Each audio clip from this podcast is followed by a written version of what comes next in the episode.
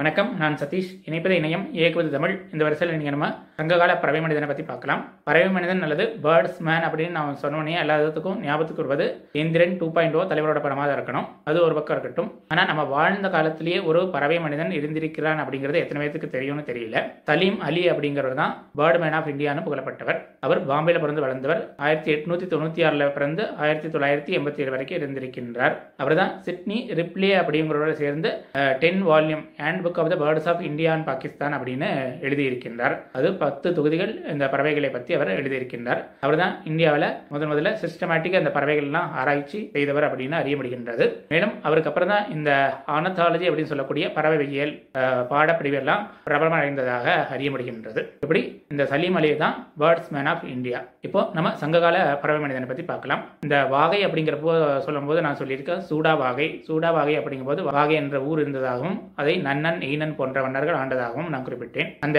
எய்னன் அப்படிங்கிறது தான் இந்த பறவை மனிதன். அவனை ஆ எய்னன் அப்படின்னு குறிப்பிடுவார்கள். முதல்ல அவனை யார் பாடினார்கள் அப்படின்னு பார்த்துருவோம். ஏன்னா பாடினவரும் முக்கியம். ஏன்னா இன்னைக்கு ஒரு செய்தி கிடைச்சதை நம்ம என்ன கேட்போம்னா அது வந்து ரேலபிள் சோசா அப்படின்னு கேட்கறது உண்டு. அதாவது நம்பகத்தகுந்த இடத்துல இருந்து வந்திருக்கா அப்படின்னு. அப்படி இந்த மன்னனை பாடிவன் யாருன்னு பார்த்தா பரணர். பரணர் ஒரு சங்ககால புலவர். அவர் வந்து கபிலரும் பரணரும் இரட்டை புலவராகவே சங்க காலத்தில் அறியப்பட்டவர்கள். மேலும் வரலாற்றை எழுதிய முதன் தமிழனாக இந்த பரணர் கருதப்படுகின்றார். ஏன்னா அவர் குறிப்பிட்டது எல்லாமே வரலாற்று நிகழ்ச்சிகளாக இருக்கின்றது. கபிலர் பாடின பாடல்கள் வந்து இருநூற்றுக்கு மேல் நமக்கு கிடைக்கப்படுகின்றது. ஆனால் இந்த பரணர் பாடியது எண்பத்தைந்து பாடல்கள் தான் நமக்கு இருக்கின்றது. ஆனாலும் அவர் குறிப்பிட்டது எல்லாமே முக்கியமாக ஒரு வரலாற்றை சுற்றிய அவரது பாடல்கள் இருக்கும். ஏன்னா ஒரு பாடலில் மாத்திரம் அவர் குறிப்பிட மாட்டார்.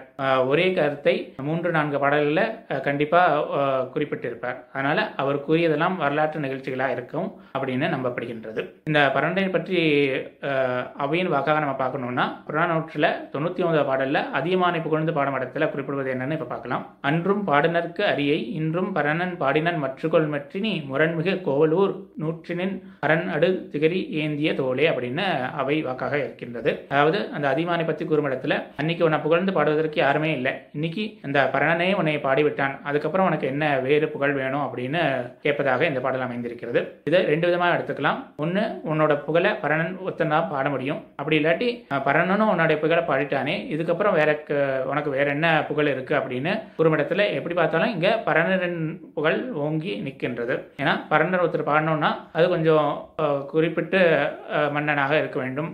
ஒரு பெருமை மிக்க மன்னனாக இருக்க வேண்டும். அறிய அறிய முடிகின்றது. இப்படி இந்த பரணர் பாடியது எல்லாமே ஒரு வரலாற்று நிகழ்ச்சியாக அமைந்திருக்கின்றது. அப்படி அவர் இந்த எயினனை பத்தி என்ன குறிப்பிடுகின்றார் அப்படிங்கிறத நம்ம இப்ப பார்க்கலாம். அவர் இரண்டு பாடல்ல ஒத்த கருத்தை குறிப்பிடுகின்றார். அகநானூறு நூத்தி எட்டாவது மற்றும் நூத்தி எண்பத்தி ஓராவது பாடல்களில் ஒரே கருத்தை அவர் குறிப்பிடுகின்றார். என்னன்னா பாலிபரத்தலை அப்படிங்கிற போர்க்களத்துல எயின என்ற மன்னன் வீழ்த்தப்படுகின்றான்.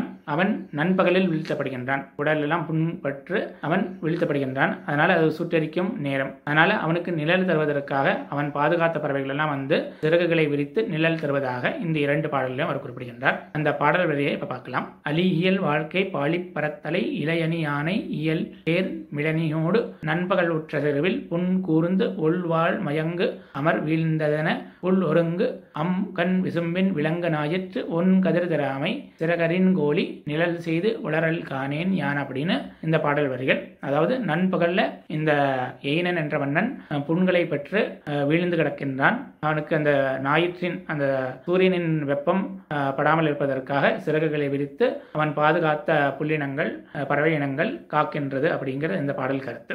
இதே கருத்தை நூத்தி எண்பத்தி ஓராவது பாடலையும் குறிப்பிடுகின்றார். அந்த பாடல் வரியை இப்ப பார்க்கலாம். ஓம்பரன் கடந்த வீங்கு பெருந்தானை அடுபோர் மிளனி தெருவேல் கடையி முருகு உரல் முன்போடு பொருது கலம் சிவப்ப ஆயேனன் வீழ்ந்தன ஞாயிற்று உன் கதிர் உருப்பம் புதைய ஓராங்கு வம்பபுல்லின் கம்பளை பெருந்தோடு விஷும்படை தூரகாடி முச்சிந்துடன் அப்படின்னு இந்த நூத்தி எண்பத்தி ஓராவது பாடலில் குறிப்பிடுகின்றார். அதே கருத்து தான் ஆனால் இங்கே என்ன குறிப்பிடுகிறார் என்றால் அவன் பாதுகாத்த பறவைகள் புது பறவைகளும் கூட்டிக் கொண்டு வந்து அவனுக்கு சிறகுகளை விரித்து நிழல் தந்ததாக இங்க அவர் குறிப்பிடுகின்றார். இப்படி இந்த இரண்டு பாடல்களையும் அவர் ஒத்த கருத்தையை குறிப்பிடுகின்றார். மேலும் இந்த இருநூத்தி எட்டாவது பாடல்ல மேலும் அந்த ஆயினன் எப்படிப்பட்ட மன்னன் அப்படின்னு குறிப்பிடுகின்றார். அந்த வரிகளை இப்ப பார்க்கலாம். யாம இரவின் நெடுங்கடை நின்று தேமுதிர் சமயக்குன்றம்பாடும் நுண்கோள் அகவனர் வேண்டின் வெண்கோட்டு அண்ணல் யானை ஈயும் வன்மகிழ் வெளியன் வேண்மான் ஆயினன் அப்படின்னு குறிப்பிடுகின்றார். அவன் அந்த மன்னன் ஒரு வேண்மான் அப்படின்னு குறிப்பிடுகின்றார். வேண்மான் அப்படிங்கும்போது வேலியர் குடி மகன் அதாவது வேடுவர்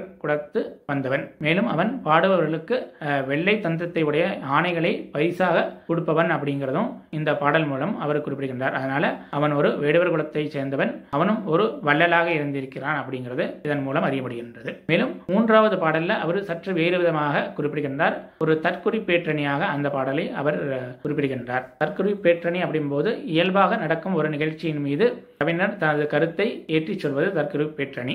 தண்டியலங்காரம் அதற்கு இலக்கணம் கூறும் இடத்துல பெயர்பொருள் அழ்பொருள் என இருபொருளினும் இயல்பின் விளைத்திறன் அன்றி அயல் ஒன்று தான் குறித்தேற்றல் தற்குறிப்பேற்றம் அப்படின்னு குறிப்பிடுகின்றது. இங்கு பெயர் பொருள் அப்படிங்கும்போது அசையும் பொருள் அழ்பொருள் அப்படிங்கும்போது அசையாத பொருள். இப்படி அசையும் பொருள் அசையாத பொருள் இந்த இரண்டிலுமே இயற்கையாக நிகழும் நிகழ்ச்சியின் மீது தனது குறிப்பை ஏற்றுக் கூறுவது தற்குறிப்பேற்றணி. இப்போ இந்த கூகை என்ற பறவையின் மே பற்றி இந்த பரணர் பாடுகின்றார். இந்த கூகையை பற்றி திருவள்ளுவர் குறிப்பிடும் இடத்திலும் பகல் வெல்லும் கூகையை காக்கை இகல் வெல்லும் வேந்தருக்கு வேண்டும் பொழுது அப்படின்னு நம்ம வள்ளுவரும் குறிப்பிடுகின்றார். அதாவது இந்த கூகை என்ற பறவை பகல் பொழுதில் வெளியில வராது வந்தா கண் கூசும் அப்படிம்பாங்க. அதனால அது வந்து இரவிலே இறை தேடும். அந்த கூகை பகல் பொழுதில் வந்தால் அந்த காக்கையும் அதனை வென்றுவிடும். ஏன்னா கூகை வலிமைமிக்க பறவை. வலிமைமிக்கதாக இருந்தாலும் பகல் பொழுதில் வந்தால் அதற்கு கண் தெரியாது கண் கூசுவதால் அதை காக்கை வென்றுவிடும் அப்படின்னு வள்ளுவர் இங்கே குறிப்பிடுகின்றார். ஆனா இந்த கூகை பகல்ல ஏன் வெளியில் வராதுங்கிறதுக்கு தனது குறிப்பை ஏற்று பரணர் பாடுகின்றார். அந்த பாடலை இப்போ பார்க்கலாம். அகநானூறு நூற்றி நாற்பத்தி எட்டாவது பாடல் கடும்பரி குதிரை ஆயினன் நெடுந்தேர் நிமலியோடு பொருது களம்பட்ட காணிய செல்லா கூகை நாணி கடும்பகல் வழங்காதது ஆங்கு இடும்பை அப்படின்னு குறிப்பிடுகின்றார். அதாவது இந்த கூகை என்ற பறவை வெளியில் வராததற்கு காரணமே இந்த ஆயினன் என்ற மன்னன் பகல் பொழுதில் வீழ்த்தப்படுவதால் அது அவனை பார்ப்பதற்கு நாணி வருத்தப்பட்டு அது பகலில் நான் வெளியில் வரமாட்டேன் என்று கூறிவிட்டதாக அவர் குறிப்பிடுகின்றார். அதனால அந்த பறவை பாதுகாவலான அந்த ஆயினன் வீழ்த்தப்படுவதால் பகல் பொழுதில் வீழ்த்தப்படுவதால் அது பகலில் வெளியே வருவதில்லை இரவிலே வெளியில் வருகின்றது அப்படின்னு தனது கருத்தை அதன் மீது ஏற்று அவர் பாடுகின்றார். இப்படி இந்த மூன்று பாடல்களுமே இந்த ஆயினன் ஒரு பறவை பாதுகாவலன் பறவை மனிதன் அப்படின்னு அவர் குறிப்பிடுகின்றார். மேலும் நூற்றி நாற்பத்தி இரண்டாவது பாடல்ல வேறொரு மன்னனையும் பற்றி அவர் குறிப்பிடுகின்றார். அதை இப்ப பார்க்கலாம். புல்லருக்கு ஏமம் ஆகிய பெரும்பெயர் வெள்ளத்தானை அதிகற்கு கொன்று அப்படின்னு அந்த பாடல் வரிகள். இதுல இந்த அதிகன் என்ற ஒரு மன்னனையும் பறவை பாதுகாவலன் அப்படின்னு அவர் குறிப்பிடுகின்றார் புல்லருக்கு ஏமம் அப்படிங்கும்போது பறவைகளுக்கு பாதுகாவலன். ஆனா இந்த அதிகனை பத்தி இந்த ஒரு பாடல்ல தான் குறிப்பிட்டிருக்கின்றார். ஆனா ஆயினை பற்றி மூன்று பாடல்களில் குறிப்பிடுகின்றார். இன்னும் சொல்ல போனா இந்த அதிகனிடமிருந்து தான் இந்த வாகை என்ற ஊரை ஆயினன் வாங்கி கொண்டான் அப்படின்னு தெரிய முடிகின்றது.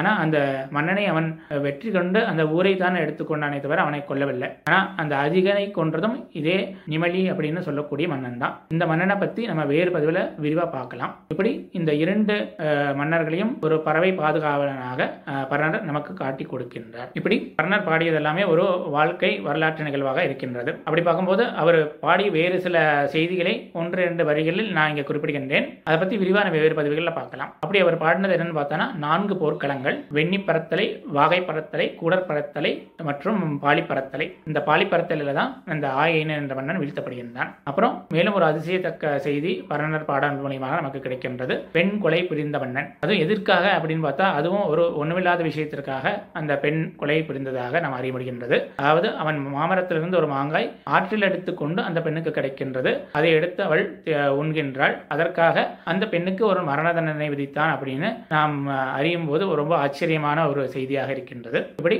பெண் கொலை புரிந்த மன்னனை பற்றியும் அவர் பாடியிருக்கின்றார். அப்புறம் காதல் ஜோடிகளையும் அவர் பாடியிருக்கின்றார். நமக்கு காதல் ஜோடி அப்படின்னு உடனே ரோமியோ ஜூலியட் தான் ஞாபகத்துக்கு வரும். அப்புறம் தமிழகத்துக்கு வந்தா அம்பிகாவதி அமராவதி அப்படின்னு நம்ம சொல்லுவோம். ஆனா சங்க காலத்திலேயே ஒரு காதல் ஜோடி இருந்து அதை பரணர் குறிப்பிட்டது நமக்கு ஒரு வியப்பான செய்தி.